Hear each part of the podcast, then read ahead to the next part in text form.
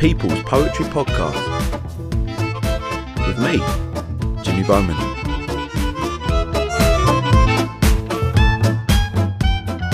Hello and welcome to episode six of series five of People's Poetry Podcast. Thanks for joining me. It's another big one. Very excited about sitting down with this poet. This is the poetry podcast that follows me, Jimmy Bowman, an aspiring poet and teacher alike, as I travel the UK talking to established poets as well as poets who have just taken their first steps into the world of poetry. As I try to find out why it is we have just such a love affair with poetry in this country. This is a podcast aimed not just at those who already like poetry, but those who've never really considered it before. I want to show you that there's something in the world of poetry written for you. Our featured poet for this episode is the incredible, the prolific Matt Abbott. Now, again, Matt's a poet whose work I have followed for some time, so I was very excited to actually sit down and get to chat to him. And we had lots to talk about. We get stuck into Matt's debut collection on Verve Poetry Press, Two Little Ducks and selected poems. We also dive headfirst into A Hurricane in My Head, Matt's children's poetry collection out on Bloomsbury and we sit and tackle all the various themes within his poetry political themes, Westminster politics, racism, Black Lives Matter, white privilege, Brexit, refugees in the Calais jungle. So, as you can see, a broad range of topics, important conversation, very complex conversational topics, and we try to drill into those as best as we can and explore the complexities of them. Now, what I love about this episode, Matt being a massive Leeds fan, still high on the success of Leeds' promotion to the Premiership. Begrudgingly, I have to say, well done. no, well deserved. But he asked me, could we do it in a Millwall pub? So that's where we went. We went to Bermondsey and we sat down and recorded this in a great little boozer called the Ancient Foresters, as my beloved Blue Anchor has closed down. Anyway, enough rabbiting from me. Here it is. So we sat in deep south, deep south Bermondsey, uh, with Matt Abbott, who I have major career envy over. I have to say, you've done done quite a bit. I mean, you know, you had your own band, you had a record deal, you're a poet, you're an activist, you've got a spoken word label. Is there anything you can't do? Uh, I can't do most of that, to be honest. I just try. Thank you for sitting down and uh, taking the time out to chat to us. Mate, my pleasure, my pleasure. So we will talk about Two Little Ducks uh, and selected poems, which come out on Verve Poetry Press, and we're going to uh, talk about A Hurricane in My Head as well, which is your kids' collection on Bloomsbury. Aye. I mean, that's amazing in itself, but we'll talk about that. I'd like to start sort of your poetic journey, as it were, I guess. So, not not the first time you started writing poetry, but can you sort of pinpoint or remember the first time you became aware of poetry? Um, yeah, so I know this is very, very obvious being a northern man, but John Cooper Clarke was the first time that I consciously listened to poetry as an activity. I'd always been obsessed with lyrics and storytelling in lyrics. So from Eminem to like The Jam, The Streets, Arctic Monkeys, whatever. Yeah. And like even when I was like nine or ten, I was obsessed with lyrics, but I never even in a million years thought about poetry. Um, and then when I was 17, 18, I started going out, and we had a brilliant live music scene where I'm from in Wakefield at the time. Like Arctic Monkeys were just coming out, you know, it were all happening. Um, and I got into a band called Reverend and the Makers, who had that Great song. band. Yeah, yeah, yeah. Heavyweight champion of the Heavyweight world. champion of the world. Yeah. Yeah. yeah, And he used to do short bursts of poetry in between his songs sometimes. And he told me about John Cooper Clarke and like Alex Turner was obsessed with Johnny Clarke and, and all this sort of stuff. So that was my first ever, oh, I'm listening to poetry. But you know, to be honest, like even for the next five, six years when I've started writing and performing poetry, I still didn't really properly read it like I do now. So I got into Linton Kwesi Johnson, um, but I was still just obsessed with lyrics and storytelling. I never really started consuming poetry properly until my mid 20s, which I think is partly because at the time there wasn't a lot of great stuff on YouTube. Obviously, there is now. Yeah. Um, but also, like, you know, poetry books, it's a tenner a pop, which is great value, but to properly get into poetry, you know, you need to invest effectively a few hundred quid. And it just wasn't something that was on my radar, and it wasn't something I naturally went to do. So now I do read a lot of poetry, uh, not because I'm rich, just because, like, you know, I, I'm marrying another poet, so we've combined bookshelves and it's all right. But Yeah. yeah, no, I was very slow to get into it, which I do regret, but You made I- up for it now. well, I'm sort of proud of the fact that I came into it through such an alternative approach, as in like effectively f- entirely through music, because I've always tried to write poetry that's not in that sort of like academic, pretentious vein, and I've, you know, admittedly, it is a bit of inverse snobbery, but I do think that uh, alternative uh, grassroots poetry, if that makes sense. Like it is important to pull pull in different influences, because like far more people are going to listen to Paul Weller than listen to you know Lord Byron, where I'm from. So this this is where I fanboy you totally right. But the one of the reasons I was mad excited to sit down and chat to you is because reading your work, but listening to you in previous interviews and stuff, I've never really heard a poet. A lot of people say, "Oh yeah, lyr- lyrics and poetry, you know, it, it's very fluid." But for me, you've just said it. Paul Weller was the sort of first poet. Uh, or the first musician that I classed as a bit of a poet, and then sort of meticulously went through his lyrics yeah, which is not cool to do in the world of music. Sit there and read the lyrics, but you know, I'm, I'm thinking of um, that's entertainment. Two Yeah. lovers kissing at the scream at midnight. Oh. two lovers missing the tranquility of no, solitude. it's one of the best lines ever. yeah, it? you know, and, and it, that was, I suppose, my route into being interested as well. So it's really refreshing to hear. Yeah, totally. Talk about that as well. So when did you make the transition to, to writing your own sort of poetry? So it was it because you, you were into the music scene and Uh, yeah, basically because of uh, Jon McClure from Reverend of the Makers and also John Cooper Clarke, knowing that they used to get on stage before bands, suddenly, because I used to go to this venue called Escobar in Wakefield, which is every Friday or Saturday night you could go and it, would- there'd be a great band. And like you didn't even need to know who were playing, you just turn up and you'd know everyone there and the band were always ace. And a couple of my mates were in bands, so I started writing poetry specifically to get on stage and start comparing the events. So, say if there's like four bands on the bill, I'd get on stage four times, do a poem, and then introduce a band yeah, because much of this sounds ridiculous. Like I really wanted to be on stage. I'd always fantasized about being a frontman, but I can't sing or play guitar, so it was never really possible. And suddenly I had this way of getting on stage. So all right, that is admittedly a bit of an attention-seeking ploy, but also what I loved is the accessibility of it. So you could write a poem in the afternoon and perform it that night. Um, and it doesn't always mean it's going to be good, but I just love the fact that you know to write a song you've got to buy an instrument, learn to play it, learn to read and write music, learn chords, whatever. Whereas with a poem, you can just get a notebook out and have a little rant. And I really loved the, the fact that I it was something I could do straight away. Yeah. And I've always, I've always loved creative writing. Like I always used to write short stories, and when I were a kid, I wanted to be a journalist. Like so, I've always, I've always loved words. So it felt like something that I'd immediately be good at. Not in a cocky way, but do you know what I mean? It No, felt yeah, like yeah, something yeah. I could do. well, pre-recording, I was telling you about my my sort of voyage into journalism, as it were, and it lasted about five minutes because, you know, growing up, I thought, yeah, that is what I want to do, sort of write news stories and articles, but it was a lot different to how I imagined. it. Yeah, yeah, yeah. So your your writing does uh, a lot of it, not all of it, but does tend to sort of focus on particular themes, Yeah. which are themes I certainly hold dear. When you started writing, were they always things you wrote about then, or has that been sort of a progressive change as you Uh, got older? Yeah, no, it's definitely been progressive. Like when I started, because I was doing it in a music venue with 200 pissed up indie fans Yeah. who absolutely did not want to hear poetry. It was very fast paced in that John Cooper Clarke style, but it tended to be quite smutty, not necessarily about sex, but about like getting beaten up or a weekend in Blackpool or it was very sort of like lively like night out poetry like funny like self-deprecating tales sex and violence that sort of like it was very instant and it was meant to be funny. Like it was almost every single poem was meant to be funny. Yeah. just because that was the only way i could get their attention um, and also like much as i was obsessed with politics i found it, was only in my mid to late 20s that i could really start writing about politics in a way that well hopefully engaged people. Like i think when you obviously some people are different like when you listen to bob dylan's early stuff. Like the way he talks about politics is absolutely phenomenal. Um, but for most of us human beings that aren't bob dylan like uh, it takes a lot longer to be able to articulate it in a way that's not just like preaching to the conv- preaching to the choir the like obvious rhyming do you know what i mean like Yeah. I think you should always try and when writing about politics, I find very difficult. But I think you've got to try and communicate it on a human level rather than just repeating slogans and whatever. And you've got to try and frame an, an argument or an issue in a way that people are going to maybe see it in a different way. Um, whereas when I was 17, 18, it was all like you know racism is bad. Go tell your dad. You know it was crap. So like I'd stick to the smutty stuff because also um, getting on stage and doing poetry is absolutely terrifying and getting a laugh is the easiest way to know that you're doing all right. Yeah. Um, and it was only when I did Two Little Ducks at Edinburgh in 2017 that I could perform a poem and not have anybody laugh or clap and, and feel all right.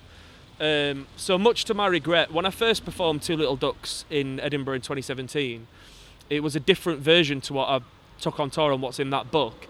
And um, basically, there'd be like a funny slash silly poem, and then Brexit, Calais, Maria, Brexit, Calais, Maria. Like, and basically, all the funny, silly, smutty ones, like having sex in a tent at a festival, were in the show as well. Right. Because for me to do an hour, I couldn't get through that hour without having that like moment of relief and that Yeah, yeah, laughter yeah. and that old school. And by the end of a month, because obviously at Edinburgh you do a solid month, by the end of it I was cringing when I was doing those poems. Whereas at the start they were like my safety net. Right.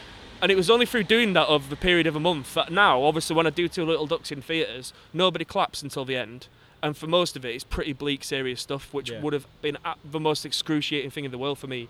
So I think as I've matured and gained experience as a performer, that's when I've learned to write about more serious stuff because it doesn't have that instant trying to get a laugh type thing. I suppose you don't need that safety net once you you know you you're Yeah. band or com- more confident in your work. So well. it's partly me uh, gaining more experience on stage. It's partly me uh, learning to write about politics in a different way, and it's also partly me not being an 18-year-old kid anymore. yeah. Like some of my early poems were ridiculous, but you know it was good fun at the time. Your your route into poetry, I suppose, quite unique as well because it's slightly more like a musician would make their their route into sort of a the world of, of music and getting a record deal. Am I right in saying you didn't you didn't get published until you'd been gigging for a long time with poetry? Did you? Yeah, so Two Little Ducks is my first book. Uh, I'd, technically 12 years after I'd started performing poetry. Um, but this is the weird thing. So when I started writing and recording poetry back in the day, like 2006, 2007, I set up a MySpace music profile so I could upload my poems to MySpace music because that's what people did back in the day. And um, within a couple of months, whilst I was doing the scene around Yorkshire, like comparing stuff, somebody contacted me on MySpace and said, "Oh, I've got these instrumentals I've been working on. I'm looking for a lyricist to work with. Would you be interested in me layering some of your poetry over these instrumentals?" And I was like, "Yeah, all right, sure, whatever." Um, and I've been using the stage name Skint and Demoralised, which is taken from a Rev- Reverend of the Maker's song. It was my username on the forum. That's where I got it from. Like it was nothing really. And we started uh, putting stuff together, and within nine months we signed this record deal with Universal, which I I realise is absolutely insane. Um, and so, because at such an early stage in my career, so this is when I was 19. For the next few years, I was a professional musician, and so the way that I approach poetry is the same way that I approach being in a mad band, just because that's all I know. I was going to say, is there any difference between uh, Skint and Demoralised stuff you did in terms of lyrically that, that you or that you do differently when you write poetry, or is it quite quite fluid, easy crossover? Um, it- it's a fluid, easy crossover now. Like the first three Skint and Demoralised albums, which were released between 2009 and 2013, it's all kitchen sink realism slash teenage love stories. Like none of it's political at all. Right. Whereas, and then we we basically packed it in after three albums. We came back after six years and released an album last year, uh, 2019, and that is quite political and there's a, quite a big crossover with Two Little Ducks, and so now they feed off each other and they bounce off each other, which is really useful. But effectively, when uh, Skint and Demoralised started doing well when I was a kid, uh, I just stopped writing poetry and focused entirely on lyrics because, like, sure, it's cool getting on stage and doing poems and getting a laugh, but suddenly I thought I were a rock star, so poetry didn't seem quite as appealing anymore. But obviously, I threw myself headfirst into writing lyrics, and it ain't that different. Yeah. It's just that thematically it were different. We spoke briefly off microphone uh, about university, and I said to you, I've read somewhere you didn't go to university, and, I- and I did, and I said, but even the way I did, it, you know, it was like honestly last minute, the morning of my results, I was thought, fuck, what am I going to do? Yeah, yeah. Anything going in clearing? Oh look, there's a journalism one in Northampton, right? I do that, and and I learnt soddle really, other Yeah. than as I've already said, journalism perhaps wasn't for me, uh, or serious journalism. Music journalism was better, and I did enjoy writing. Maybe they're the sort of things I took from it. But do you feel that not going to university sort of sprungboard you into your writing and, and, and impacted your writing? Um, yeah, I mean, obviously, I'm, I'm, I'm not blind to the fact that I would benefit as a writer by going to university and studying. Like, of course, like you know, I, I regularly do workshops. I'm always trying to learn and develop.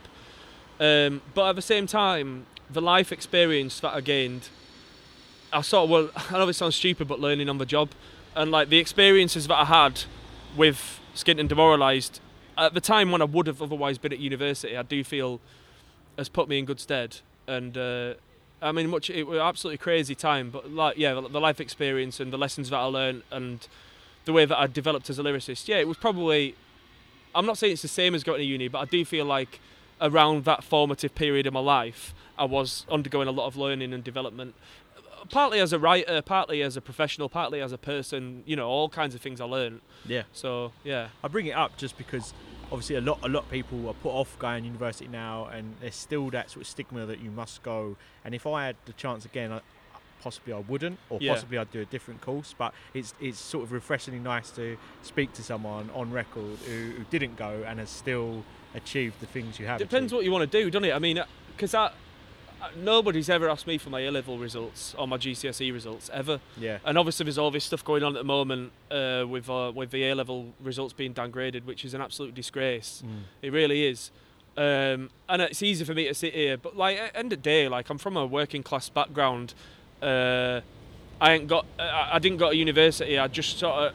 I mean, yeah, I've, I've been I've been lucky. I'm not saying that I haven't been lucky. I am also a very privileged straight white man. You know, I'm not saying that it's easy, but it's not the be all and end all. I think you are made to believe that it is the be all and end all. Like you taught all through school that education is paramount, and it's it's not essentially. Depends what you want to do, though, doesn't it? Like if you want to be an accountant or a lawyer or a doctor, obviously it's important.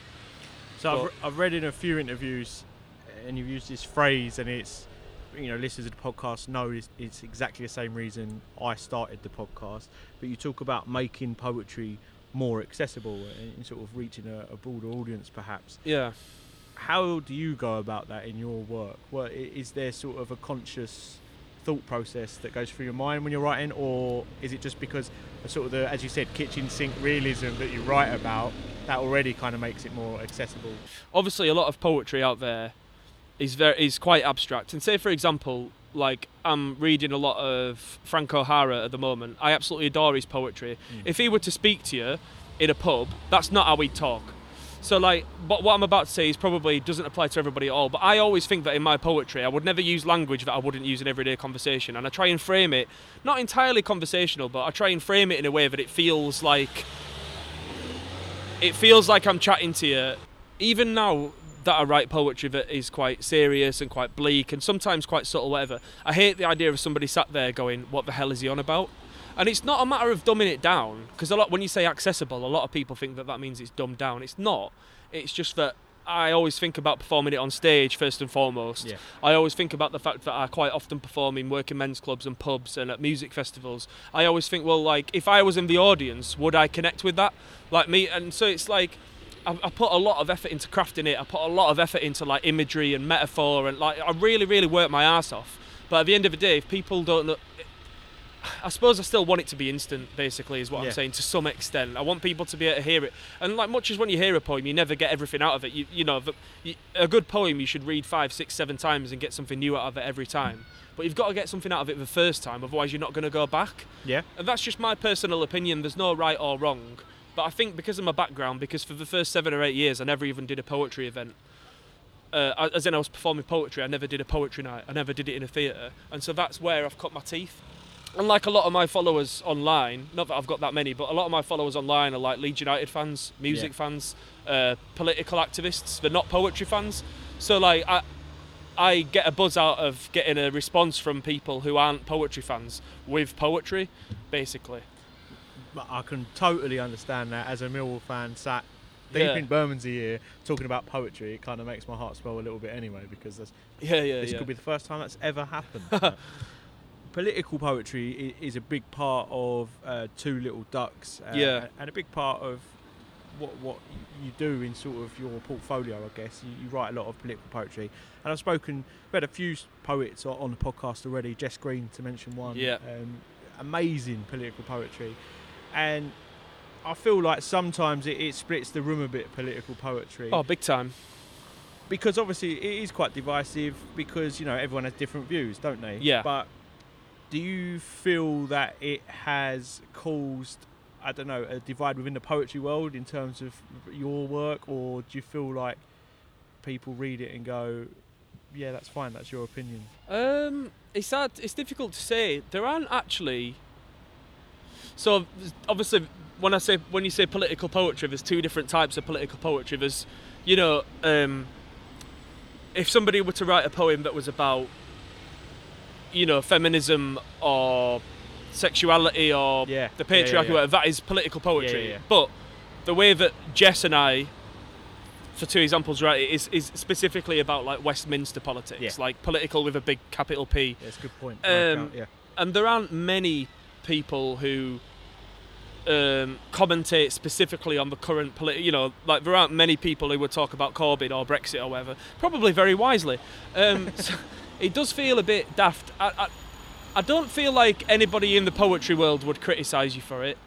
Um, and to an extent if you do a political night you are sorry if you do a poetry night you are very much preaching to the converted um, which is actually why I wanted to write this stuff in Two Little Ducks about Brexit. So, um, for anybody who doesn't know, base, which I presume is most people, one of the strands in the show is trying to defend the working class leave vote.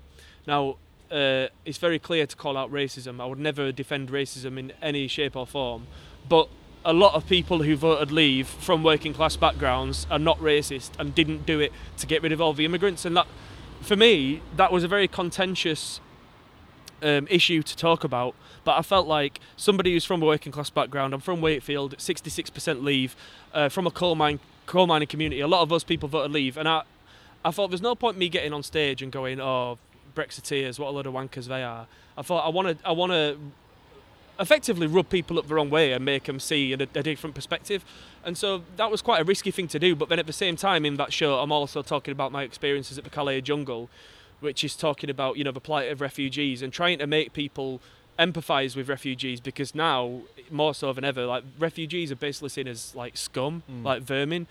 Uh, and unfortunately, much as it breaks my heart to say, a lot of the people who say that refugees are scum or vermin, whatever, might come from a working class background. So on the one hand, I'm appeasing those communities that voted leave whilst potentially upsetting the liberal elite that go to watch poetry. Uh, that's said tongue in cheek, by the way. But then the people who might be in that liberal elite would instantly sympathise with refugees, but maybe be rubbed up the wrong way with the Brexit stuff. So basically, I'm pissing everybody off. But like, there's no point doing taking the easy way out. I, Uh, thought, I thought you did a good job of pissing everybody off. yeah, I did do a good. Like I, I, I get abuse every day, not just for my poetry, but for tweets and stuff. But I, I don't really care, and I just feel like I'm in a very, very unique position. Like Mm. there's not many people um, from a working class background who talk like me, uh, who are professional poets. yeah. Um, and so I feel like it's my sort of responsibility to make sure that those stories and those voices or whatever. I'm not saying I'm speaking on behalf of everybody. Of course I'm not. I'm only speaking on behalf of me sen. But I recognise that my voice is relatively unique, so um, I should use it to talk about those issues basically. I, I thought, you know, the first time I read Two Little Ducks as well, I thought I haven't seen anybody do this because, you know, although we're opposite ends of the country, as it were, I come from a working class background. Yeah. I was probably the odd one out in terms of my vote because, yeah, most people I knew in those working class communities did vote leave. Yeah. But you hit the nail on your head when you just said, look, they didn't necessarily vote leave for those racist reasons. And No. I think you do give voice and you do argue, you know, or try and make, you know, Remainers and Brexiteers see sense. Like, they're- Yeah. they're, they're not these horrible races. Some there will be, obviously. Of course, yeah. course. But yeah, no, I, I totally understand what you're saying. Let's talk about Two Little Ducks because the first time, I can't remember the first time I read it, it was a little while ago, but I, I- I read it again, obviously, when I knew I was getting you on. Um, and I, re- I like the, the feelings rushed back to me when I read it because it, in parts, I almost felt like getting teary with the, the Calais jungle and, and some of the stuff and the experiences that you've put into those poems. But when I finished reading it, I felt like like almost cheering in parts of it because I thought, wow, this is you, you've sort of represented people like myself, and there, are a lot of working class writers, but I sometimes I don't think. I don't know. I don't think they represent actual working class communities as well as you did. Like you, you like you said, you Right. gave you gave quite a good case for the reasons people might have voted leave. Yeah. Yeah. Whereas normally it's pe- things like the refugees where you, people are going, look, they're humans too. Yeah. Yeah. So you, you kind of did both, and I, I thought you did it did really well. it was a, a, a- it was a a risky decision, but I didn't feel I didn't really feel like I had much choice. So basically, right, um, I'm going to be really honest here. I should, probably shouldn't say this, but I will. Um, I always sort of knew that doing Edinburgh Fringe was like a big step up. and at this point, I was a full-time poet, um, and I was tr- sort of trying to think what I could do to challenge myself to maybe take myself to the next step. Now I know that sounds really careerist, but all I'm talking about is my development as an artist, Mm. right? And I always knew that Edinburgh Fringe was this thing you should do, but it costs an absolute fortune. It's outrageously expensive to do, right? And then I got the nationwide advert, uh, September 2016, and I, I got a big chunk of money, and I thought, right, okay, I'm going to do Edinburgh. Okay, what am I going to write a show about? And so this is late 2016, and obviously Brexit had just happened, and it was either side of a Brexit vote that I was in Calais doing this volunteering. And so what I was saying earlier was I don't want to just preach to the converted. Most people in Edinburgh would be like me, uh, you know, socially liberal, Oh, Guardian yeah. readers. Like that's just a fact, and there's nothing Yeah, wrong yeah. with that because like I say that's me as well. But there's no point me just going up there and going, you know, hug This a is, refugee this is what you already know. This yeah, is what you already yeah. think. So that's Yeah. why I came up with the idea to contrast the Brexit thing with the Calais thing, partly because they happened side by side in my life. And then the third strand, obviously, is the kitchen sink realism about a fictionalised character called Maria that I'd been writing about for 10 years before I met my now fiancée Maria, which confuses a lot of people. Um, but I basically cobbled the show together last minute because like this stuff had just happened to me. It was within a year. Like when I'm on stage, performing it in Edinburgh at the start of my run, it was a year to the day to the last time I went to Calais. So this had just happened. So it almost like it wasn't like I'd spent year. It was just like okay, this, this, bang. That's what I need to write about. And I quite like the fact that I did that because maybe I'd have bottled it otherwise. But um, I think it, Yeah. talking about you know social sort of liberal points of view. I mean, clearly me and yourself are on the same page, and as you said, people at poetry gigs, you'll be preaching to the converted, as you put it. yeah, And I think there's a, a tendency for, especially with the, the media these days being predominantly right wing, you know, to, to, to paint just as you know perhaps some extreme left paint the right in certain Yeah. regards. But the, with the left, it's like, oh well, yeah, you know, tree huggers, they're you know refugees, this, that, and the other. So I think what you did is, as you said, refreshingly sort of brave in a way to go, well, let's let, let's apply that same theory, but to the right and to the Yeah, people that yeah. voted Leave. So you've already mentioned that there's three narratives. You've, you've got the Maria narrative, the Calais jungle, uh, and what would you describe the other one as? Sort of like a the Brexit political. sort of- yeah. Brexit Calais Maria, Brexit Calais Maria. That's how I remember it in my head. Like So let's, let's talk about the Calais jungle because I mean you've already mentioned you firsthand went over there and volunteered. And Yeah. I, can't begin to imagine, you know, what the things you saw. But reading the Calais sort of narrative thread in this, amazing. You got you got tra- um, poems like along the tracks where, you know. The human connection element that, that you sort of do in that poem, it's, it's the bit where you, you're talking about walking with this man, and yeah, he sort of thinks, "Why are you here?" yeah, yeah, and yeah. you're thinking, "Oh, why am I here?" And then Yeah, yeah. you, I think you say, but you both probably think, "Why are the refugees here?" Yeah, yeah, yeah. And then you start. Uh, there's like a conversation. I don't know if it. Yeah, obviously, like so the Calais stuff was the most difficult thing for me to write about because I didn't want to come across as the white savior Mm. guy. Um, obviously, I did not want to speak on behalf of refugees. I would like somebody t- who was giving me advice was like, "Oh, you should write a poem from the perspective of like a ten-year-old refugee kid." I'm like, I can't do, I cannot do that, Yeah. right? But I had this preconceived idea of what I was going to see based on what I'd read in the Guardian or seen on Channel Four News or whatever. And when I actually went there, it completely contrasted with everything I expected to see.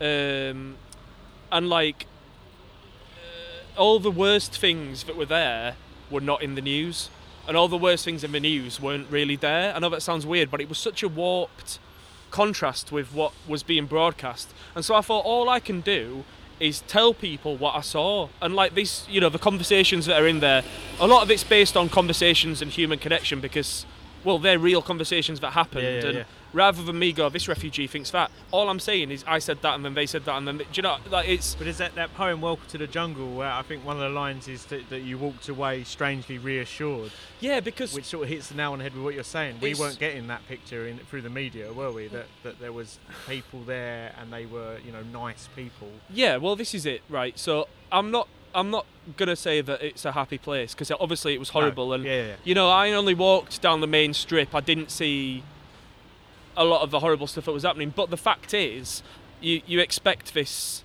like really hostile place where you might get robbed or attacked, and everyone sat there like setting things on fire and really angry. And like honestly, they're playing drums all day. There's like workshops. There's classrooms for kids. You get like free naans, free cups of tea. Like there's just this amazing. Like when I was there, people were building a theatre and building a boxing ring with the bare hands with planks of wood that they found. Like and it's not like it was a utopia. Of course it wasn't, but the camaraderie and the community was incredible from people who've sacrificed more than we could ever imagine and, And it- been through absolute hell just to get there. You know what I mean? Like and you paint that community and that spirit so clearly. But I think the other thing that that keeps reappearing, and rightly so, is that they're not there because they want to be there. They're No, there out of course not. It's the last place we want to Yeah. be. Um, and it's the best, hum- best of humanity and the worst of humanity at the same time because whilst you've got people who've got absolutely nothing working together to, you know, dish out lessons and like, you know, they're a pop-up school and like give out food and that, the one thing that makes their life a misery on a daily basis is the police and the National Guard. Yeah. Like and that, like it's it's not the fact that they haven't got food or water or medicine. There's no charities allowed in there. It's the fact that they might get tear gassed or shot or fucking attacked. Like this, the poem in there about the kids being, uh, about the police throwing CS gas at the kids. Oh, I the swear on my life. The, with the fruit, the ghost one. yeah, that- I, yeah. I swear on my life that happened. I like, no, there's not one word of there is not true in that, uh, and it's just insane to think that. Um, t- it's a bit strong to say Nazis, but like, it ain't that far off, man. The way they treat them, like.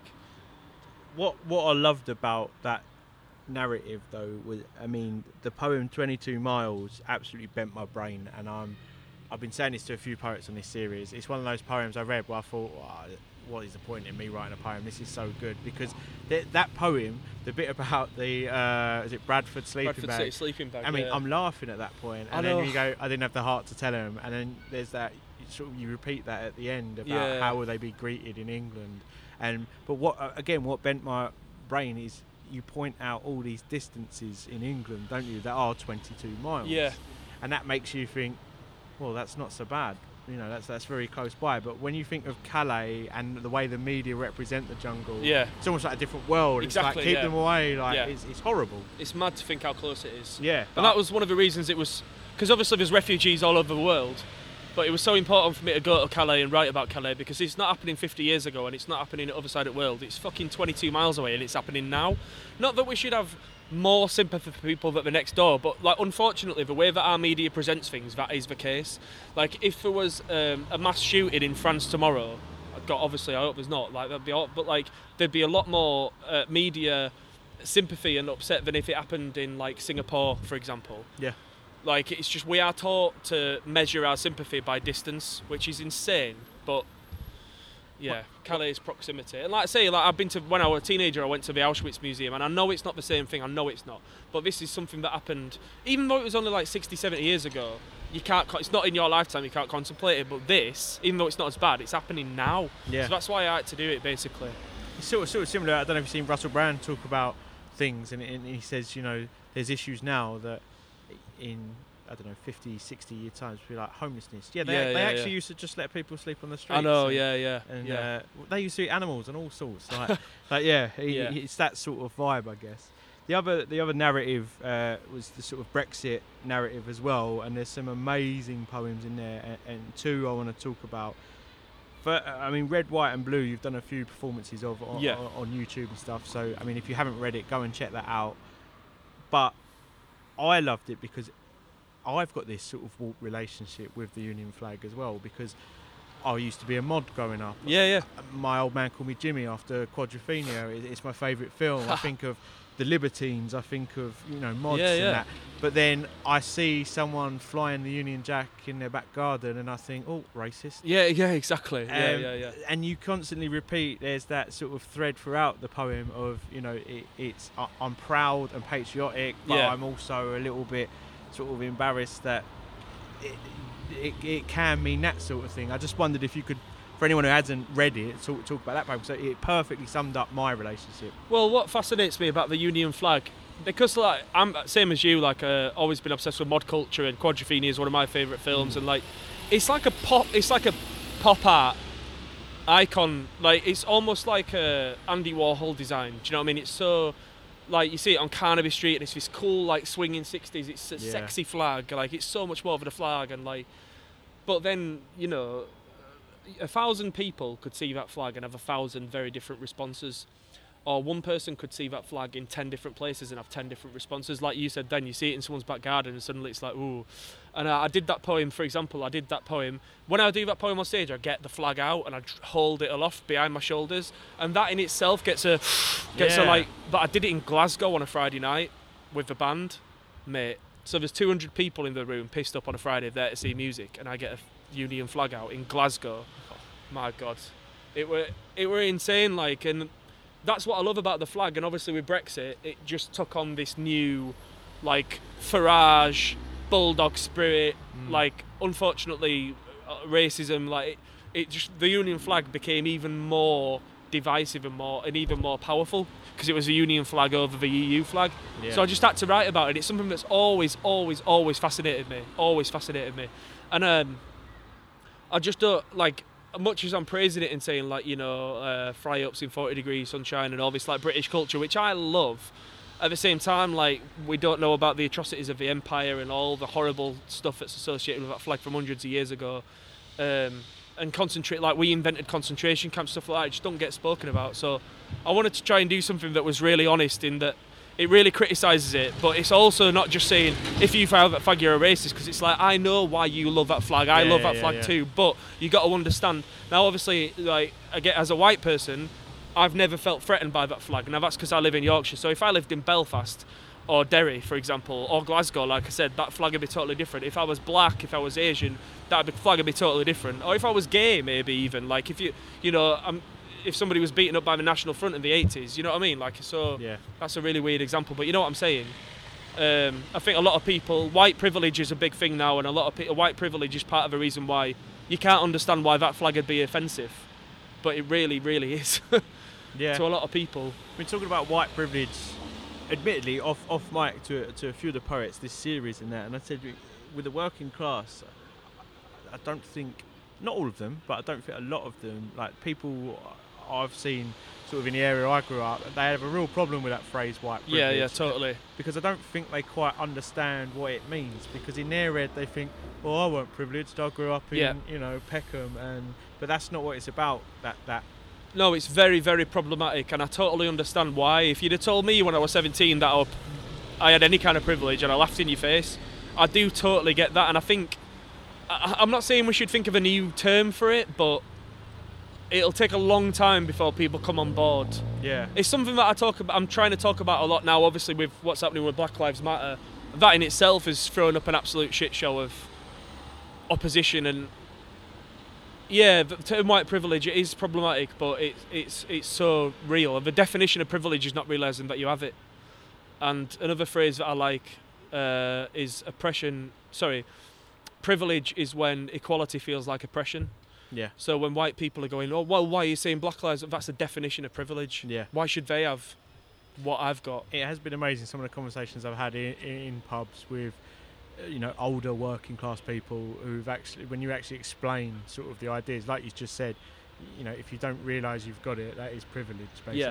And once you have that conversation nine times out of ten actually they walk away understanding the term Yeah. and and I don't know that that makes me feel a bit better about life but The most simple, the most simple thing that I ask people is, when have you, when have you been the only white person in the room, mm. like at a gig or at a football yeah, yeah, yeah match? that's a great way of yeah And like, I'm gonna use that do you know what I mean? Yeah, Though, like, or yeah, on a crowded train or something. Like now, wh- where I live in East Ham now, it's 11% white British. Um, but even, and that's, you know, I, I, it's great. I love living in such a multi multicultural area. But even a large number of the immigrants uh, are Romanian or, well, mainly Romanian, some to Polish. So like, it's still a lot of white people. Like, and it, I just, I, I just don't think. Yeah, it's going to take a long time, but we've got to dig deep. I think a big part behind it as well is you know not interacting and, and exposing yourself to that multiculturalism. A lot of these, uh, especially the older generations, you know, they've never worked or anything. I'm, I'm thinking back to when they have worked. I mean, worked with sort of people from you know multicultural backgrounds. I, I remember when I worked in pubs for years. Yeah, I got to know so many Romanians that worked in the kitchen, and Yeah. I absolutely loved their culture. Yeah. And they would cook me their food, and but because I've integrated with them, they're not scary anymore. They're not. You know, Yeah, you don't listen to the media, but I think that is part of the problem, I guess. But the problem, I think, I think that yeah, that is part of a problem. Whether like, oh, you're all right, I just don't like the other lot. You know, yeah, like yeah, But uh, like you know the, the the age old thing of like somebody will slag off Muslims and then get a taxi home with a curry or you know. Yeah. Um, but I think the problem is now a lot a lot of people because I, I did it. I don't know if you know, but um, so I'm from Wakefield and Wakefield Trinity, the rugby team. They didn't take the knee last weekend. Right. They're one of the first teams in the world not to take the knee. And so I did a post about it saying I was disappointed, and I've had so much abuse. I've had emails, I've had all so all kinds of stuff. I did see that on And- Twitter actually. Yeah. It's people who oppose Black Lives Matter. I genuinely don't believe a lot. Of, a lot of people who oppose Black Lives Matter are. It's not that they don't like black people. It's not that they're racist. It's just that white privilege is a big part of the problem, and that not realizing that you've got white privilege is not the same as being racist. It's not the same thing. It is possible to be completely blind to white privilege whilst not being racist. And I think if you're so blinded by white privilege, you might see Black Lives Matter and go, well, hold on a minute. Uh, now, I'll never defend anyone who says all lives matter or white lives matter. That's that's fucking ridiculous. But I can understand why, it, for some people, it's a difficult thing to get their head around Yeah. and I just think it's a learning process. Um, if if this goes, if somebody hears that interview and goes matter, but says that black people who oppose Black Lives Matter are are all right, that's not what I'm saying. But uh, like with the Brexit debate, it's far more complicated than that. And also, like I was thinking on the way here, people they don't like being told what to do, particularly in Britain, and we have this like very outdated arrogance that I think comes from the empire. It's like I don't want to be told what to do by the EU. I don't want to be told to kneel. I don't want to be told to wear a mask. It's Mm. this sort of like bullish, like you can't tell me what to do. And I think it's the same mindset. I do, I do, I do think, yeah, maybe it's sort of post empire, but then I also think back to the Second World War Yeah. when everyone was told there's that posting around, so it's like, right, you can't have your lights on, blackout, yeah, yeah, yeah. and everyone just fucking did it. Yeah, everyone did it then. Yeah, no, it's frustrating. It's frustrating the It selfishness. makes you think what changed in the Yeah. space of you know 70 to 100 odd years. I know. you It kind of leads nicely onto the other poem I want to talk about in Two Little Ducks is uh, Void's Tempting Mystery, which um, we, we, I don't know. It's, it's one of those poems where it's quite difficult to actually talk about that, but that is something that happens quite a lot, especially in working class communities. I know a number of people that will remain nameless that I, I've seen go down that route. So it was kind of refreshing again to read poetry about that that issue. It's the scariest thing I've ever read, and every time I perform it, it's the scariest thing I'll ever perform. Yeah. Uh, basically, um, it's a sequence of 50 haikus. Uh, simply because the issue is so complex that I couldn't find myself writing about it in any way other than a haiku. That's the only reason I did it. It wasn't meant to be a pretentious, showy, offy form thing. It was just Mm. the only way I could navigate it. And it's basically like when I was 16, 17, uh, I was very much devil's advocate. I was very much angry that there was no working class vote in the ballot box. Obviously, at this point, in, this is when it, 2005. Tony Blair is like a war criminal. He's New Labour. It's all this. There was no one for the working class, and because I was a kid, I was 16, 17, and obviously white privilege, and I, I was sort of like taken in by some of the stuff that the BNP was saying, and I nearly joined the BNP because they didn't say we don't like brown people. They didn't say, you know, where ra- no, it was all like talking about like the NHS and public services and working class representation, and I, because I knew it was a bit naughty and because I went to I followed Leeds United around the country and I fell in with their own crowd and it's all about pride and identity and rebellion. And I was very very much an anti-authority figure at the time. Um, I sort of fell for it a little bit. Um, now obviously I did a complete U-turn and realised how utterly stupid I was being and I've Mm. been been an anti-racism campaigner since then. But I know a lot of people have had that same experience. And so it felt criminal for me to be talking about all this shit without owning up to the fact that I directly did that. I can't be posturing about racism and working class bar without admitting that that happened to me. Yeah. Like, But I think uh, reading it, because it's set in the way it is in, in the haikus, I sort of I, I started reading it. I'm going, all right, yeah, this is kind of similar to oh Quadrophenia. Yeah, I used to be into that. Yeah, oh yeah. yeah, look, I went to football. And then there's that crucial moment sort of on the second page where you, it goes down that other road, and Yeah. you think, "Oh, wow, I've seen so many people do that, and you think, wow, actually, how close was maybe I in, Yeah. in the way I grew up doing that? And so I think it was a really uh, a great poem to have in there. Totally changed the uh, conversation here. hurricane in my head. It couldn't be more different, could it? so I think this is going to absolutely rain now. It's about to absolutely Absolutely it hammer it down. Are we sta- are we braving it with coats or? Let's see how let's see how waterproof these coats are. So we've had to move indoors because it was absolutely hammering it down. You're gonna you were gonna mention something on the back of that last poem we was talking about. Yeah, all I was saying was um, so that poem's based on me when I was 16, 17, which is like 2005, 2006. And in the lead up to the 2006 local council elections, Margaret Hodge, who was a Labour MP for Barking and Dagenham, she said that based on her experiences on the doorstep, she reckoned 8 out of 10 working class families were planning on voting BNP. So, like at the time, a lot of people saw them as like a legitimate working class alternative. Now, obviously, I realise that's wrong, and they were a nasty, vile, horrible party. But when you're 16, 17, you think you know everything. Um, you're dismayed by the fact that there are no working class politicians, and they say things which at the time you believe to be acceptable. Uh, none of which is overtly racist, but obviously is racist at, at the core. It's just it was just a very easy trap for me to fall into when I when I'm spend every weekend travelling around the country watching Leeds and being a bit rebellious and being a bit naughty and thinking I'm a hooligan. Um, yeah, just something that I slipped into, and I've always been very uh, outspoken with my opinions, and I've always liked to challenge the status quo and all that. So, Yeah. but yeah, obviously, I've been an anti-racism campaigner since I was 18, and I, I am deeply ashamed of it. But I just felt like for me to have this conversation and not mention that would be, uh, yeah, would be terrible, basically. As I said, like the one reason I brought it up is because it's one of those poems that I think, again, is something, and a lot of your work does it, it uh, issues or certain things within the working class communities, especially that that aren't attention isn't brought to enough, really. And I think it's it's great that that it is. So as I said outside before, absolutely hammered it down, complete sort of uh, change of pace, but a hurricane in my head. kids, Uh, kids, world- kids poetry, 11 to 13. Um, worlds apart. yeah, worlds apart. But this is what I love about poetry. You can you can write a collection like that aimed at 11 to 13 year olds, um, and then you can write something like Two Little Ducks. I had to do them back to back. So basically, um, I did a poem for Eureka, which is the National Children's Museum. Uh, it's based in Halifax, which is obviously down the road from where I'm from. They asked me to write a poem for the 25th birthday. At that point, I've never even considered writing a poem that might be read by a young person. Yeah. So Eureka posted it to the Facebook page. I shared it. Somebody that I'm friends with on Facebook, through my musical connection, works at Bloomsbury and was like, "Oh, I didn't know you wrote kids poetry. Would you be interested in chatting to Bloomsbury about writing a kids poetry collection?" And I was like, "Bloody hell! Of course, obviously, of course." So I went in for a meeting with Hannah, the editor, um, and chatted about the sort of things that I would like to be in the book, what I'd like to achieve with the book. And she said, "Oh, that sounds great. Can you send me five of your favourite kids' poems in the next two weeks?" So I panicked and went away and wrote, wrote five poems from scratch because I'd never written a kids' poem before. Yeah. And she was like, "Great, I'll have seventy by the end of July."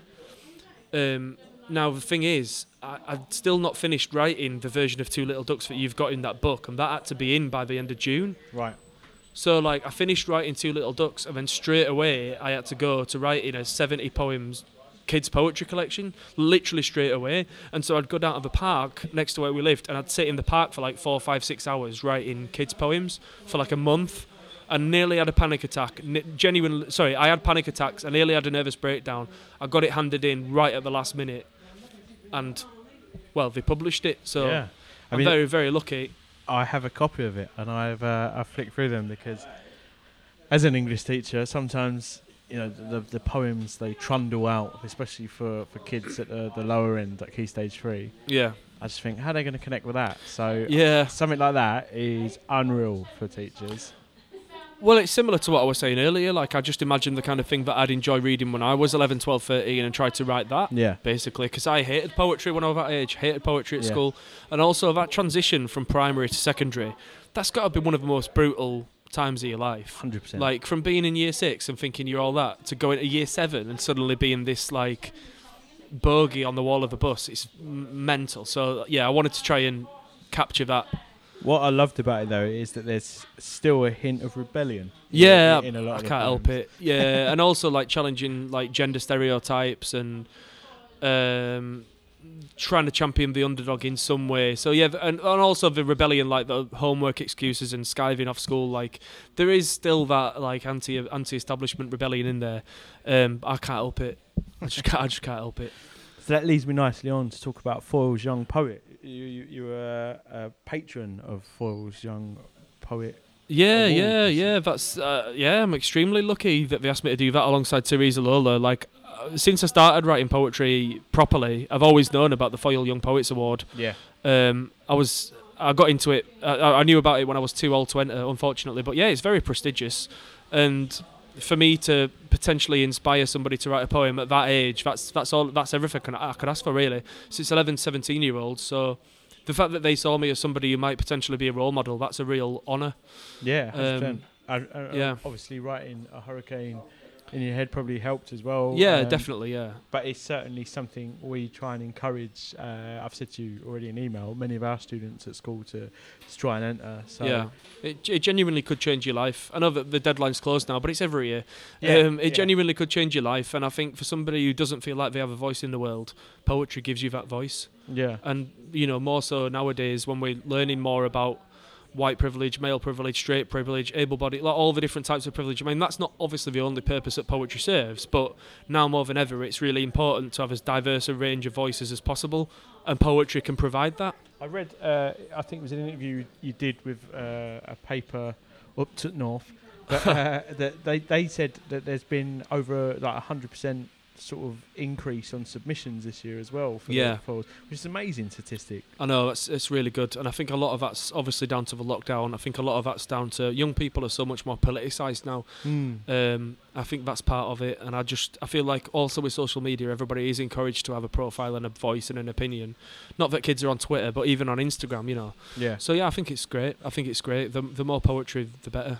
I love as well. I mean, reading a hurricane in your head as, a, as an adult, and then talking to you now, and hearing you in interviews. It like it's it's quite clear that the kids' poetry is just as important to you as the sort of adult poetry. if- It's it almost it's almost more important, really, just because I think it's more likely to have a change. Yeah. Like, not that I've given up on grown ups, but um, I don't try and lecture kids politically. I don't try and brainwash them politically. I'm just trying to encourage them to use their voice and think outside the box and, and challenge the status quo, not just accept what they're fed. You know, what like I say, when it's gender stereotypes, sexuality, whatever, don't just accept the narrative that you're sold. Like, I- I mean, that sounds like some kind of weird conspiracy theorist. It's not that. Um, but yeah, I'm just trying to inspire people to be a bit rebellious and use the voice, basically. So to me, I get more of a buzz out of, say, a 12 year old kid in a secondary school who all day long gets told, shut up, sit down, shut up, go there, shut up, bad boy, bad lad, whatever. Yeah, yeah. And then I can spend two hours doing poetry with him, and suddenly he's like, oh, I matter. I've got a voice. Yeah, I yeah. could, and I, that to me, that's the best feeling in the world. Okay. Apart from Leeds getting promoted. Sorry. I'll, uh, I'll I'll get some of the students to send you some letters then when I uh, when I use a poem. Yeah, definitely. So uh, before we sort of get to the final section, talking about your writing process, I, I need to talk about uh, nymphs and thugs. Yeah. Um, so basically, uh, when I went, I did a, a week in Edinburgh in 2015, just a week, and I wanted something to sell at my show. And to me, the idea of having my poetry pu- published in a book was alien. I didn't think anyone would publish me, and even if I did, it might take years, and I just had no idea. Because I'd always written uh, t- for people to hear it, I thought, well, I'll release an album. Yeah. So I put I, I put together an album, and I spoke to the record label that my band was signed to at the time, and they said, "Oh well, why don't you set up this spoken word record label as like an imprint on our label? They're called Heist or Hit Records, by the way. Shout out to them." So it- like, admittedly, it wasn't even my idea at first, but it was also not meant to grow into what it has done, and I just thought, well. When you go on YouTube to check out a poet, so many of the videos on there are really badly recorded, Mm. or from like 10 years ago, or some poets just aren't on YouTube. So I thought, well, I- I can't release that many albums, but I want to at least produce a high quality recording so that if you if your natural instinct isn't to read a book, you might spend an hour listening to Louise Fazackerley and fall in love with it on the CD.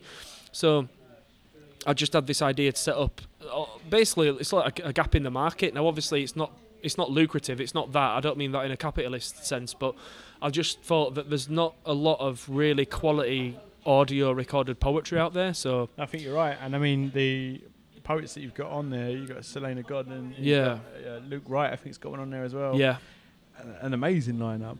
And I need to talk. You know, you've had some, again, amazing opportunities to perform. Uh, I see we've mentioned him already, but the Mod Father himself, Paul Weller. yeah, You, you've sort of done a bit. Ken Loach, who's an absolute hero. Of yeah, mine. yeah, Uh, Corbyn, and obviously your beloved Leeds as well. yeah. when you play gigs, especially uh, things like that. I mean, we've we've had Luke Wright on uh, last series talking about the Libertines, and I yeah, mean, I was there for for the one at Brixton, and you know what, he was unreal, but he got a hard time uh, as he spoke about, you know, because especially Libertines style crowd, they've got a certain, Of uh, course, yeah.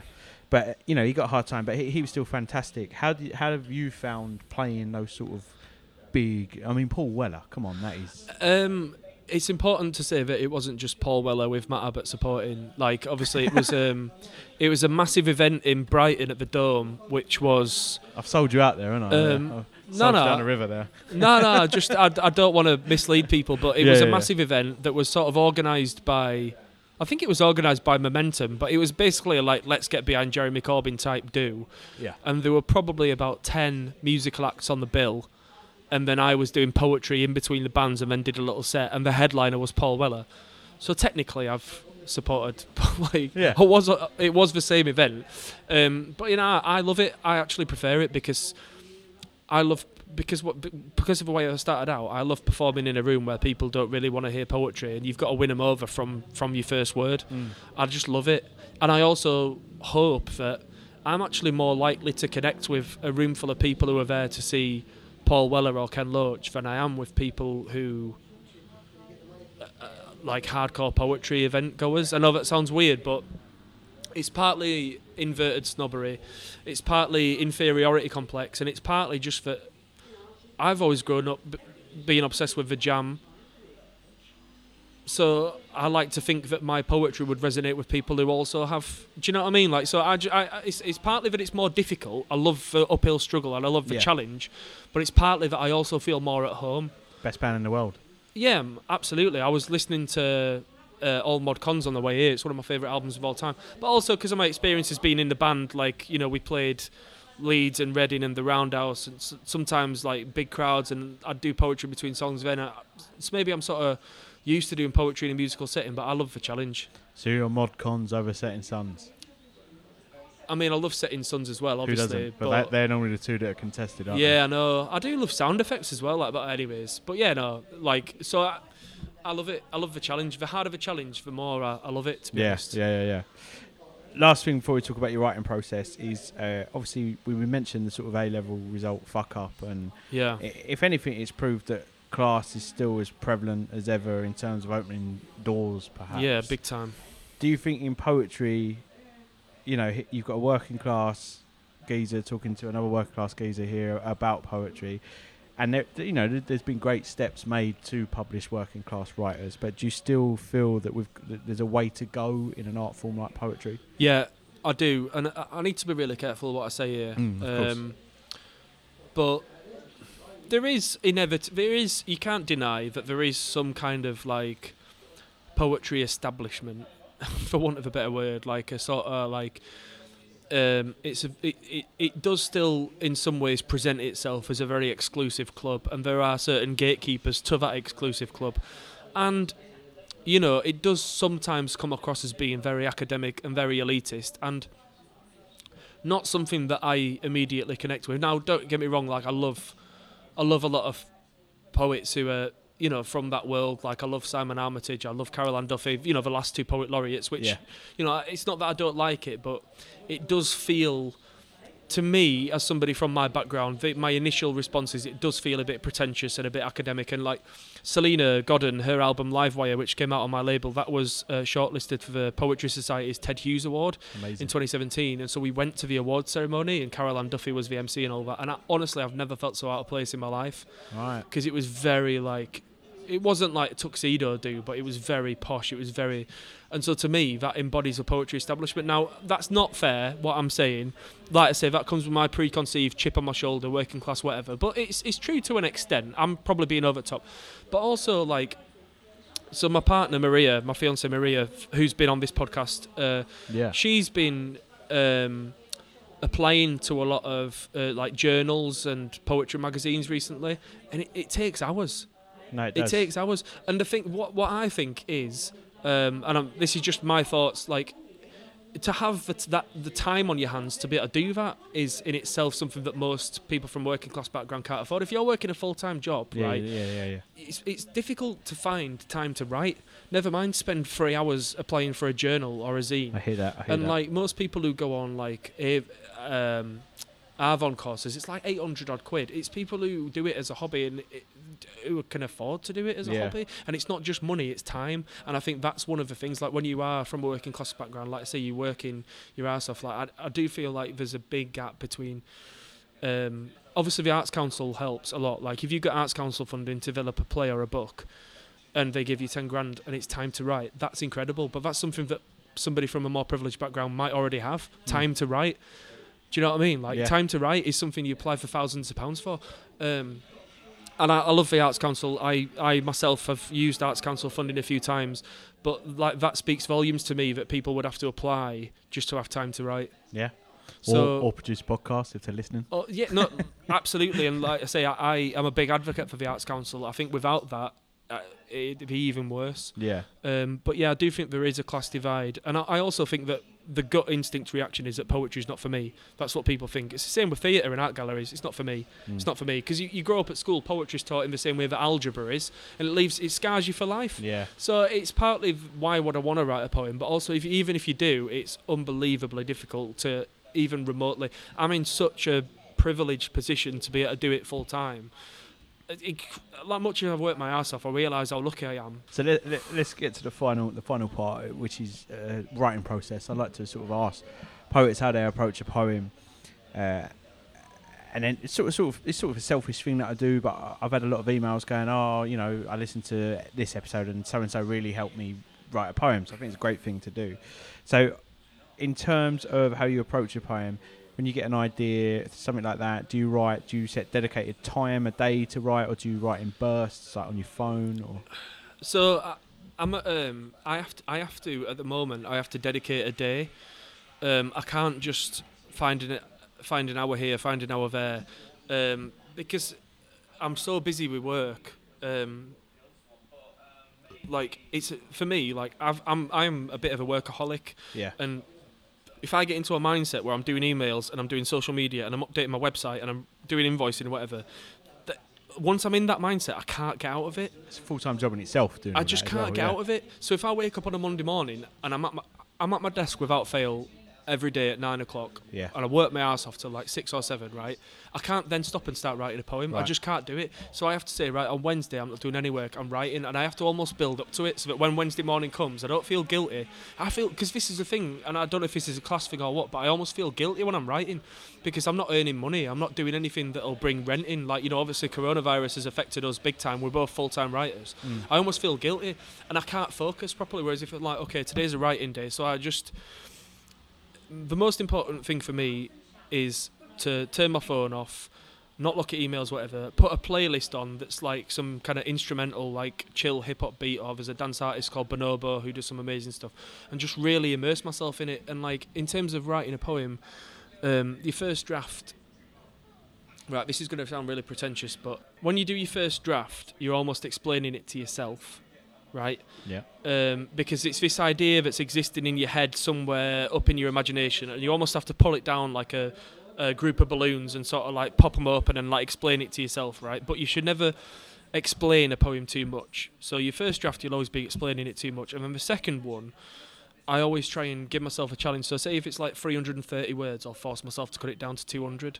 And I just think that in, that's the only way that I can do it. Now, it's a bit anal to stick to such word limits, but I find it's the only way I can get that middle ground. So I think that a poem is halfway between what you mean and what the audience interprets. Like, and that's where the magic happens because they'll fill in gaps with their own experiences Yeah, and they'll fill in gaps with their own interpretations, and they might misinterpret what you say in order to get some meaning from it. Now that sounds, I know that sounds really pretentious, but I think unless you leave those gaps for them to fill in their own meaning and get their own emotional response, it's the magic doesn't happen. And so I feel like forcing myself to cut down from say 450 words to 300 or 180 words to 100. That's for me the most exciting bit. And that's because I'm a bit anal and I like numbers and like I'm makes- a bit makes a spreadsheety, sense, but yeah. I can't really. Every poem's different in terms of how I write it, and sometimes it's an idea that floats around in your head for a few days. Sometimes it comes to you straight away. I'm actually, the, to be honest, for the last few years, I've really struggled to write a standalone poem. I was, I, wrote Two Little Ducks, which was a defined set of themes, and then I Mm. wrote a Hurricane in my head, which was a defined, set, a defined set of themes, and then Skint and Demoralised album, and now I've been working on a novel for a year. I can only write in in the frame of like a project or a Yeah, theme. yeah, I can't just write a poem for the sake of writing a poem. So, but either way, obviously the golden rule is show, don't tell. Don't over explain it, and trust the fact that people, if you like, you know, I know this is really basic, but like focusing on the senses or whatever, and like I really love the specifics.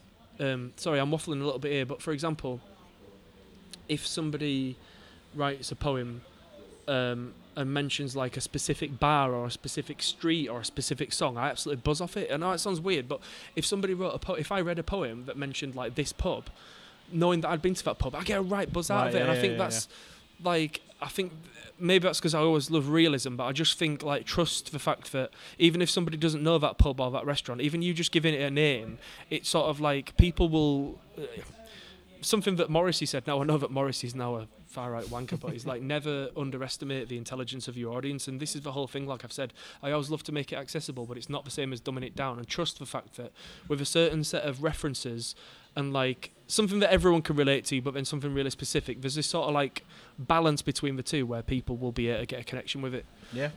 Um, and I think if you over explain it, when I re- when I look back at my poems from six, seven, eight years ago, it's far too waffly. The sentences are too long. There's too much information in there. It's far too like convoluted. Like trust the fact that even if I make a reference that nobody else knows, it does play a vital.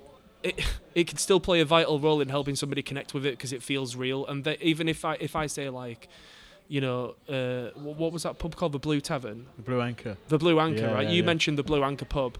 All I'll do is think of a pub in my life that's the same as similar to the Yeah, Blue yeah, Anchor no, and apply it to I that. 100% agree. Do you know what I mean? So 100% agree. I have no idea what I've just been saying for the last No, few no, no, minutes, but I hope it made some It's sense. been gold. It's been gold. Like Okay. there are plenty of poems I read where I've never been to that town, but they, they say something that sounds like a pub, so then you visualise Yeah, yeah, your exactly, local pub yeah. or something. Yeah. Trust And that. I've, I've got plenty of poems you can read with the Blue Anchor in if Yeah. you want to. Oh, brilliant. Um, editing process is the other thing I, I like to talk about because that's that's something I personally struggle with when I get my idea down. I leave it for a bit. I'm getting better at it. Um, I've had some sort of critical feedback from a, a service that the Poetry Society yeah. offer, and that's actually really helped me lately. But what would be if there was one thing you've, you've written this poem and you've come to the editing stage? What is the first thing you would do in terms of your editing process with this poem? Um, good question. Uh, so obviously I've mentioned the word count thing, which is really really basic, but surprisingly uh, important. Yeah. But um, sometimes with a poem, you'll have three lines in there that are you know effectively say three sentences. I don't mean like one sentence broke up over three lines. You know what I'm saying?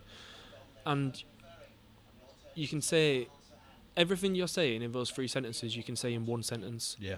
Now this links to the word count thing or whatever, but just forget about that. Whatever. I just feel like I always, I always feel like the the words have got to pay an entry fee to be in the poem. Um, and like and I- I just sort of think like how could I say like you don't want to cut it down so much that it's this abstract mess that nobody could possibly cling to. But I always just and again I know it links to the word count thing, but it's not just a number thing. It's I always just think, well, I've said that in that sentence and I've said that in that sentence. If I cut out all that shit and just mention that and that, I, it's like you know killing three birds with one stone yeah, or yeah. whatever. But I just think sometimes it can be so much more powerful and also so like I suppose the stuff that I've most crafted is the Calais Jungle stuff, just because it was the most sensitive and complex thing to write about. It's letting one image or letting one phrase tell the whole story. So rather than me explain everything, when you come to the editing stage, obviously every poem has like a purpose, every poem has a role, like every poem has a job to some extent, whether that's nostalgia or whether it's political or whether it's humour or whatever. um, and you sort of taking the audience member on a journey, and sometimes one line either dictates that journey in terms of like you upsetting or you're setting up for a fall later on or you're making them laugh or whatever. And it, I suppose I just sort of I just evaluate like if I cut that line out, would the poem lose anything? Well, you can you still make Basically- the connection to. Yeah, like it- if I just instead of saying that, that, and that, if I just say that, I actually don't need to say any of the Yeah, rest, yeah, and yeah. it's trusting No, that that the makes audience will fill in the blank. So I guess it's ma- for me, it's just really properly evaluating everything that's in there. Um, sorry, I, I don't feel that was very useful, but um, no, there, were definitely. it's just assessing like what is the actual point of the poem. Like, is this are there two poems in here? Is there one poem in here? Is the poem take a different direction? Like, why why is that in there? Why is that in there? Why is that in there? Everything, and I think for me, that's that's what it is. I know the answer to this question Yeah. because I used to ask it as "How do you know when a poem's finished?" But it never is. So I've rephrased it for this series. How do you know when to leave a poem be? How do you know when to step back from it? Or, or what's your process? Not a definitive answer, but That's a how? good question. Charles do Bukowski says you should always leave a poem for 18 days. Don't look at it, don't think about it, don't read it, and then read it. Which I think is quite good, to be fair. Yeah. Um, well, it comes back to the whole thing of what you want a poem to achieve. And if you do leave it, you know, three weeks, four weeks, or whatever, and you read it back and it's like, has it achieved what I want it to achieve in Yeah. terms of it being like funny, sad, bleak, political, or whatever? Um, you can over edit it and then it just becomes shit. I guess Sounds like you're sort of saying come back to it, and if it still harbours what you, the emotions you set it out Yeah, to have, then yeah, did that achieve what I wanted it to achieve? then like because you can tinker with it too much and then Yeah, it just yeah. becomes so far from the original poem or what you wanted it to it's just an over edited um, you know it, I, I think you just have to trust trust that gut instinct. Like almost like because you've left it for two or three weeks remember what you wanted it to achieve and read it. And if you do get that response if you do get that feeling because like the biggest problem you can have with writing a poem when you are a bit earlier in your career is you get to a point where you're like that'll do. Yeah, and it, that's never that's never it. yeah. Basically, when every line in there's a banger, when you think that every line in there's brilliant, Uh, Every every every line's brilliant, everything's hitting home. and it achieves what it wants to achieve. Every line in there serves a purpose. Every word in there serves a purpose. The poem that, that that's what it is. It's just knowing when it's fulfilled its role. Mm. Basically, which is obviously is very different with every poem. And like I am quite anal, so like I said with uh, the Void's Tempting Mischief poem, that's a sequence of 50 haikus. If I'd not done it as a sequence of haikus, there's no way I would have been able to write that poem. Yeah, There's just no way I would have been able to do it w- without that restriction. So I do find that form is quite good in terms of thinking about syllables and word counts or whatever. But that's just my the way that my brain works. But um, the last question I always ask is, uh, and I think you've mentioned it in interviews before, just poetry has had a massive resurgence in recent time. yeah, Why do you think it is, especially with young people? But why do you think it is still in 2020 people turn to poetry?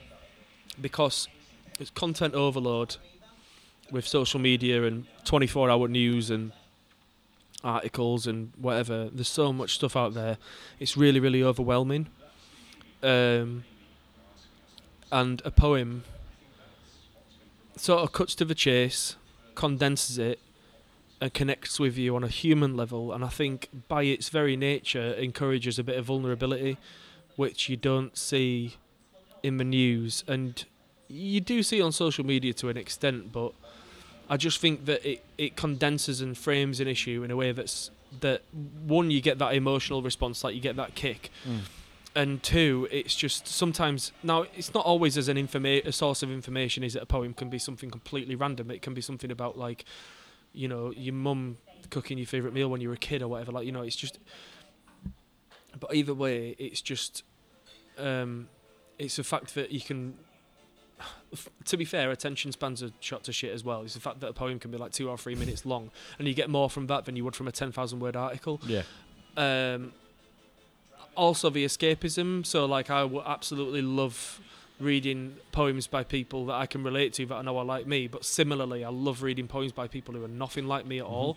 And like the way that a poet frames it and condenses it is a way that you can connect with it even if you don't relate to it. yeah. And I just love the power that poetry has to do that.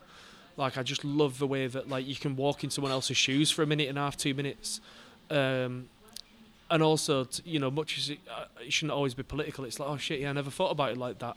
That's what poetry is. I never thought about it like that. You know what I mean? Like, Yeah, yeah, so yeah. I just love the way that it can do that. And like I said, with the content overload and short attention spans and like short characters on tweets and Snapchats and Instagram, you know, like your Instagram story, it's 15 seconds long and all this sort of stuff. I just feel like there's so much stuff out there. People are obsessed with the phones, whatever, and poetry is just this like Instant hit. instant hit and it's a condensed and really refined. Like a lot of content out there, so throwaway. Poetry's like the exact opposite, but it's still quite short and it's still that hit. So Yeah. I guess it straddles the really honed and really crafted, but also quite digestible and quite short. It's like it's the perfect combination of the two. It's not a ten thousand word article, but it's not a throwaway Snapchat post. It's this like perfect Yeah. middle ground. Great answer. So for people who want to go and check out Two Little Ducks, and they definitely should, or what you're up to in general, where can they find you? Uh, mattabbottpoet.com or Matt Abbott Poet on every social media handle, or just Google Matt Abbott. And uh, all that remains for me to ask you, Bermondsey Pub, Millwall, Quality. it's been all right. Yeah, it's great. Yeah, I got Leeds distracted because one of the questions on Tenable was about football teams, and someone said West Ham, so I got distracted. But other than that, quality. I Yeah. s- I see you turn around. And it did. Only uh, it only pissed it down for about five minutes. There we go. So deep south, not as bad as it's supposed to be. Matt, thank you very much. No, thank it- you. It's been great talking to you. Um, I know some of the subjects been quite heavy in terms of the politics. Oh, it always is with me. I'm a virtue signalling tosspot. I can't help it. And I know I waffled at times, but I hope that some of it was interesting or useful. Don't matter, mate. Power the edit, you know. Power the edit. no, thank you for joining me. It's been really, really mate. fun. Two minute interview. This episode's poetry recital comes from Matt, and it's a poem we discussed at some length. A very truthful, very honest piece of poetry from Matt, and I'm glad he sent this to me as the recital. This is Void's Tempting Mischief. It's the poem written in 50 haikus that we spoke about that comes from Two Little Ducks. Void's tempting mischief. 2005. Labour are war criminals. Blairism is rife. The Live 8 concerts, the riots in Edinburgh, the G8 summit. London is chosen for 2012's Olympics and then the bombings. Chaos ensues as Jean Charles de Menezes is shot dead by the Met. The threat of terror lingers in the summer air. Sound familiar? I'm 16 years old. Government and politics at sixth form college. Devil's advocate, fueled by rebellion, passionate and proud. I need a strong voice. I need a sense of purpose. I need an outlet. A tumbleweed town, identities abandoned voids, tempting mischief. Quadrophenia, mod targets and union flags and teenage anger. Leeds United games, bore draws in Division 2 voids, tempting mischief. £2.20 pints in my old man shirt and shoes at the railway club. Fred Perry polo, number one buzz cut, and a Harrington jacket.